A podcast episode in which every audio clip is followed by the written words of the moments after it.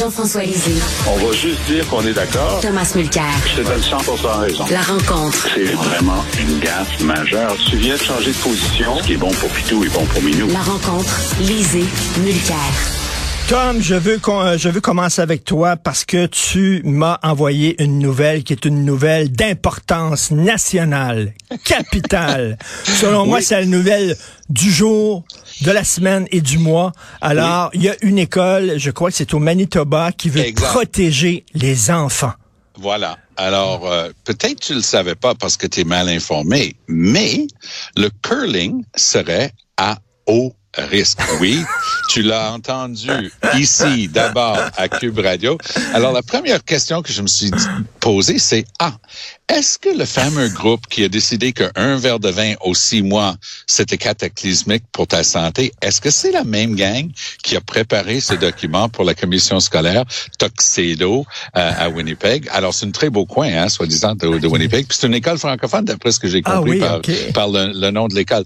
Mais c'est hallucinant. Donc, euh, ben, il y a toutes sortes d'explications qui viennent avec, assurance, machin truc.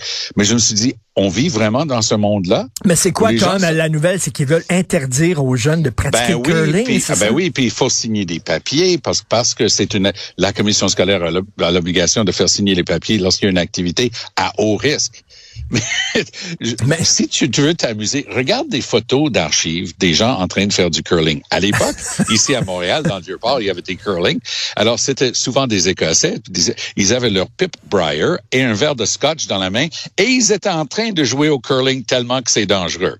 Alors, mais, mais, mais, Tom, Tom, j'ai un ami qui euh, euh, ramasse des fonds euh, pour une, une, un organisme caritatif. Une fois par année, il organise une partie de curling et j'y vais. Donc, je joue au curling une fois par année. Très euh, dangereux. Ben, arrête, arrête, ça tout de suite. Très, très, très, très dangereux. Ben, j'ai déjà glissé, par exemple, je me suis planté. assez veuve. Non, non, arrête de niaiser, là. Prends, prends aucun risque avec ce sport-là. C'est extrêmement dangereux. Ça, puis la Formule 1, même combat. Alors, c'est quoi la suite? C'est les poches, le jeu de poche aussi qui va être dangereux, qui va falloir ah, bannir? Ça, c'est leur prochain rapport de ce groupe-là. Oui, effectivement. Écoute, je vais aller le dire à la, à la, à la CHSLD de ma maman que c'est fini le jeu de poche. Mais Jean-François, on rit, mais tu as vu la ville de Gatineau qui veut encadrer l'usage du parfum? Ça va être la première ville au Québec, Jean-François, qui va encadrer l'usage du parfum. Il va avoir des affiches pour dire aux gens de ne pas trop se parfumer. Je ne savais pas que c'était un problème, ça, à Gatineau. à Gatineau. Euh, le, le, trop plein de parfums de Gatineau, c'est intéressant. Non, mais on dit, c'est en fait, c'est une citoyenne, euh, Jean-François, c'est une citoyenne. Elle, elle est allergique au parfum et elle a demandé que euh, on interdise le parfum à l'hôtel de ville à tous les fonctionnaires parce que elle, lorsqu'elle entre à l'hôtel de ville et que quelqu'un est parfumé, elle, elle se sent mal. Alors, elle s'est rendue comme ça maintenant, Jean-François, c'est-à-dire que il y a 3% de gens qui sont allergiques au parfum et il faudrait soudainement bannir les parfums ou encadrer leur usage pour 3 Ça, c'est pas le chien qui agite la queue, c'est la queue qui agite le chien, là. Euh, est-ce, que ça, inclut le, déodorant? Ah, bonne question. Excellente question. Imagine si cette dame va au curling où les gens sont parfumés au curling eh oui, ah, ça c'est la, totale. ah non, c'est vraiment incroyable. Euh, Jean-François, on revient bien sûr sur cette histoire de, de, euh, de, de, limiter le recours à la clause nonobstant aux provinces. Euh, là, il y a le Parti libéral du Québec qui a l'air à dire que ben, c'est une bonne idée, ça. C'est une excellente idée. Alors hier, tu sais que je disais que Marc Tanguay était possiblement en nomination pour le prix de la carpette trudeauiste, parce que sur euh, les médias sociaux, euh, en fin de semaine, ils ont mis euh, un, carré, un carré web en disant, ben nous, on a été les premiers à dénoncer l'utilisation de la clause dérogatoire par le gouvernement Legault. Bon, on peut débattre évidemment de l'opportunité d'utiliser la clause. C'est un vrai débat politique. Est-ce qu'on devrait, dans ce cas-ci, bon, mais la question de fond, c'est est-ce que les provinces devraient avoir le droit de l'utiliser? Et là, euh, Tanguay a fait une intervention hier en disant euh, non, non, je dis pas qu'il faut pas avoir le droit. Je dis que c'est en dernier recours politiquement et qu'il faut être très euh, très circonspect dans son utilisation.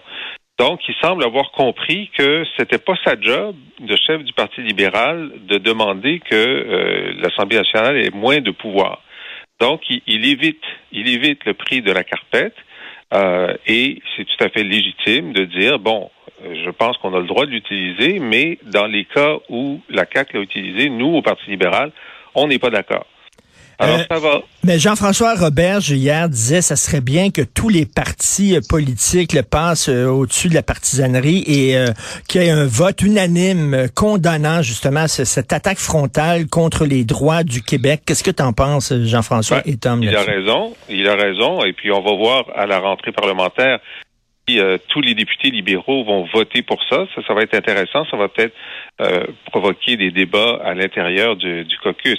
Mais ce que les deux autres partis, c'est-à-dire Québec solidaire et le Parti québécois, ont dit, c'est que non seulement ils étaient contre euh, le, rétrécissement de la capacité d'utiliser, mais eux, il y en a une solution, c'est l'indépendance du Québec. Puis effectivement, ce débat-là euh, renvoie directement à la capacité du Québec de faire ses choix.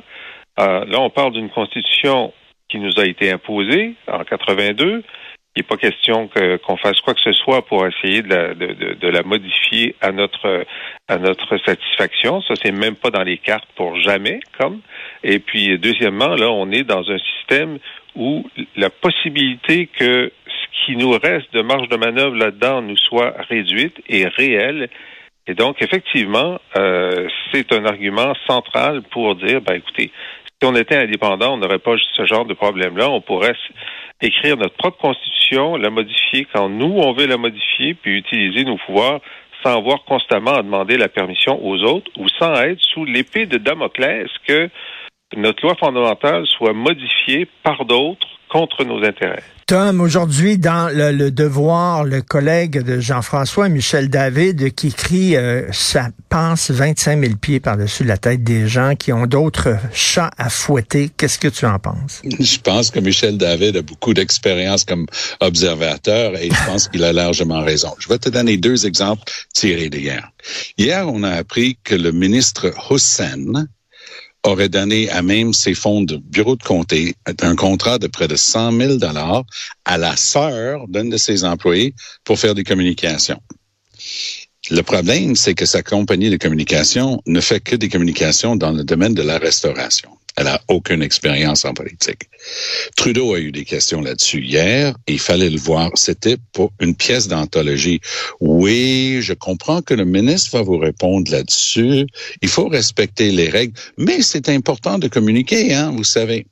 Là, même chose avec le ministre Algabra qui a défendu avec Trudeau, bec et ongle, l'appli, l'application pour venir au Canada qui s'appelait Arrive Cannes. Alors, ce truc-là était une, je m'excuse, on était à la radio Internet, donc je peux dire le vrai mot, c'est une merde innommable, cette appli-là. Parle avec qui que ce soit. J'ai des amis américains qui, malheureusement, ont un de leurs enfants qui est en chaise roulante. Ils avaient donc leur familial, leur, van équipé pour ça. Il fallait qu'ils passent à la frontière terrestre et pas dans un aéroport. Et voilà qu'ils m'appelaient désespérément. J'ai dû mettre un bureau de député là-dessus parce que c'était invraisemblable. L'appli ne marche pas.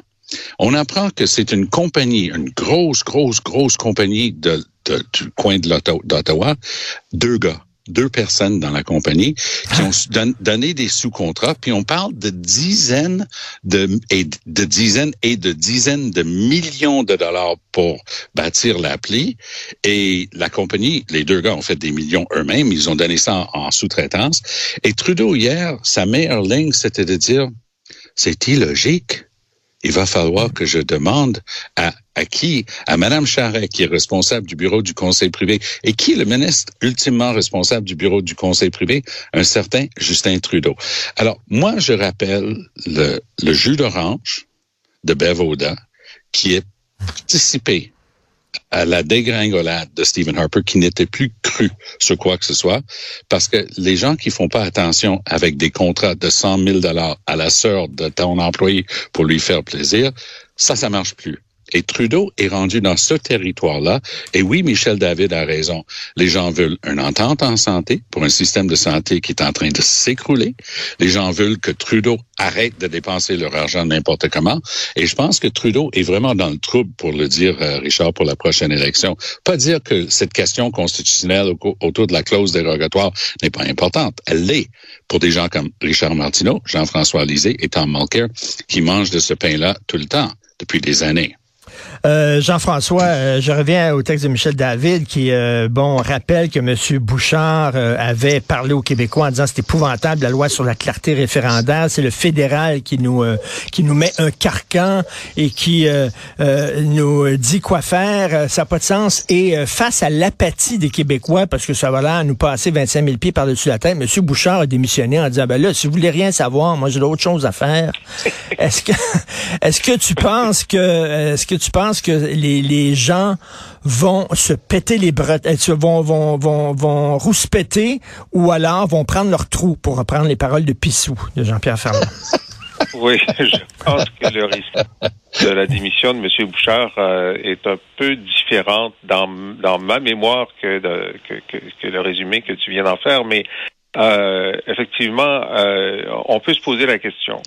Euh, mais moi, ce que je dis, c'est que oui, les clauses constitutionnelles, c'est un peu compliqué, mais les Québécois connaissent le hockey, puis l'idée de changer les règles du hmm. jeu pour déclarer que ton but est mauvais après qu'il a été compté, ça, ils comprennent ça, et ils ont un sens de la justice puis de l'injustice. Alors, jusqu'où est-ce que ça va les conduire? Vous savez, on a notre euh, notre penseur fédéraliste André Pratt qui euh, avait écrit dans le National Post que si ça devait arriver, si la Cour suprême devait invalider euh, la loi 96, ça provoquerait un ressac plus grand que celui de Meach. Et à Meach, je te rappelle que les Québécois voulaient faire la souveraineté à 67% de la moyenne dans l'année de la mort de Meach. Bon. Alors ça, c'est sa prédiction à lui. Je ne suis pas aussi optimiste que lui ou pessimiste dans, dans, dans la façon dont il le voit, euh, mais je pense que les Québécois ne seraient pas indifférents à cette euh, à, une invalidation ou à, à, changer les règles du jeu. Ensuite, on, on verra jusqu'où euh, jusqu'où ça va.